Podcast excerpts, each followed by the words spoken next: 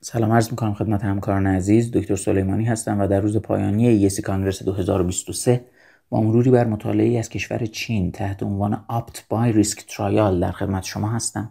قبل از اینکه وارد بشیم به بحث مطالعه و نگاه بکنیم به جمعیتش و سوال بالینی که بررسی کرده یه مرور کوتاهی به background موضوع داشته باشیم. همکاران گرامی حتما می‌دونن که بحث بهترین رژیم dual antiplatelet therapy در بیمارانی که بعد از ACS PCI میشن و اینکه این رژیم چی باشه و تا کی ادامه پیدا بکنه بحث trend ی بوده تو کاردیولوژی و در سالیان اخیر debate فراوانی رو برانگیخته. هنوزم روش trial میشه.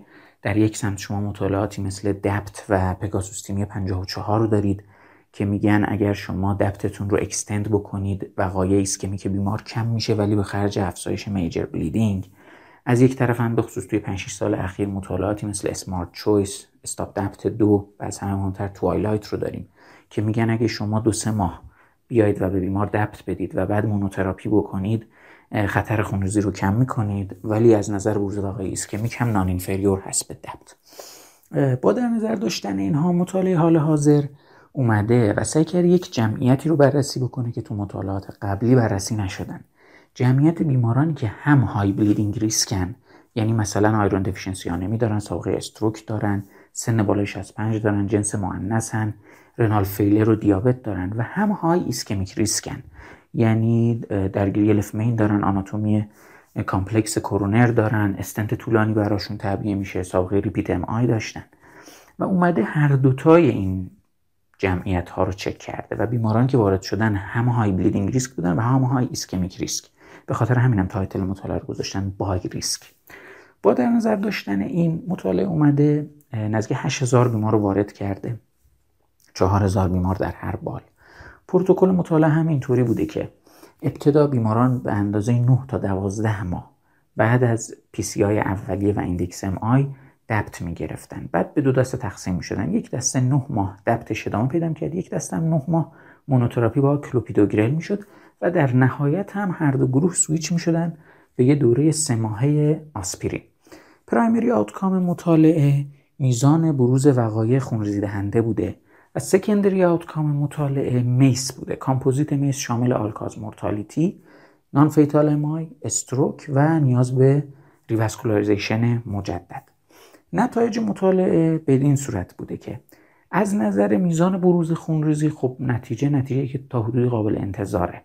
یعنی استفاده از مونوتراپی تا حدود 25 درصد وقایع خونریزی دهنده رو کم کرده و superior بوده به double therapy.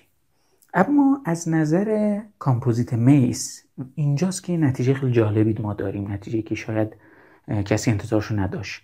و اون این بوده که نه تنها استفاده از مونوتراپی به double therapy در این دسته از بیماران non-inferior بوده که تا حد 26 درصد وقایع MACE رو کم کرده و superior هم توی تست های آماری در اومده. این چیزی بوده که خب کسی انتظارش رو نداشت. مطالعه TWILIGHT non-inferiority رو ثابت کرده بود ولی نشون داده بودش که مونوتراپی superior نیست از نظر کاهش MACE ولی اینجا ثابت شد که از نظر کاهش MACE superior هم هست. و خب این یافته ایه که کسی انتظارش رو نداشت یافته نسبتا جدیدیه. هنوز البته نتایج با جزئیات مطالعه منتشر نشده. نمی‌دونیم این کاهش MACE به خاطر کاهش کدوم یکی از اجزا بوده. آیا همه اجزا کاهش داشتن یا یکی از اجزای MACE بیشتر کم شده و اون بوده که باعث شده کل این کامپوزیت هم کم بشه؟ این سوال مهمی که باید بهش جواب داده بشه.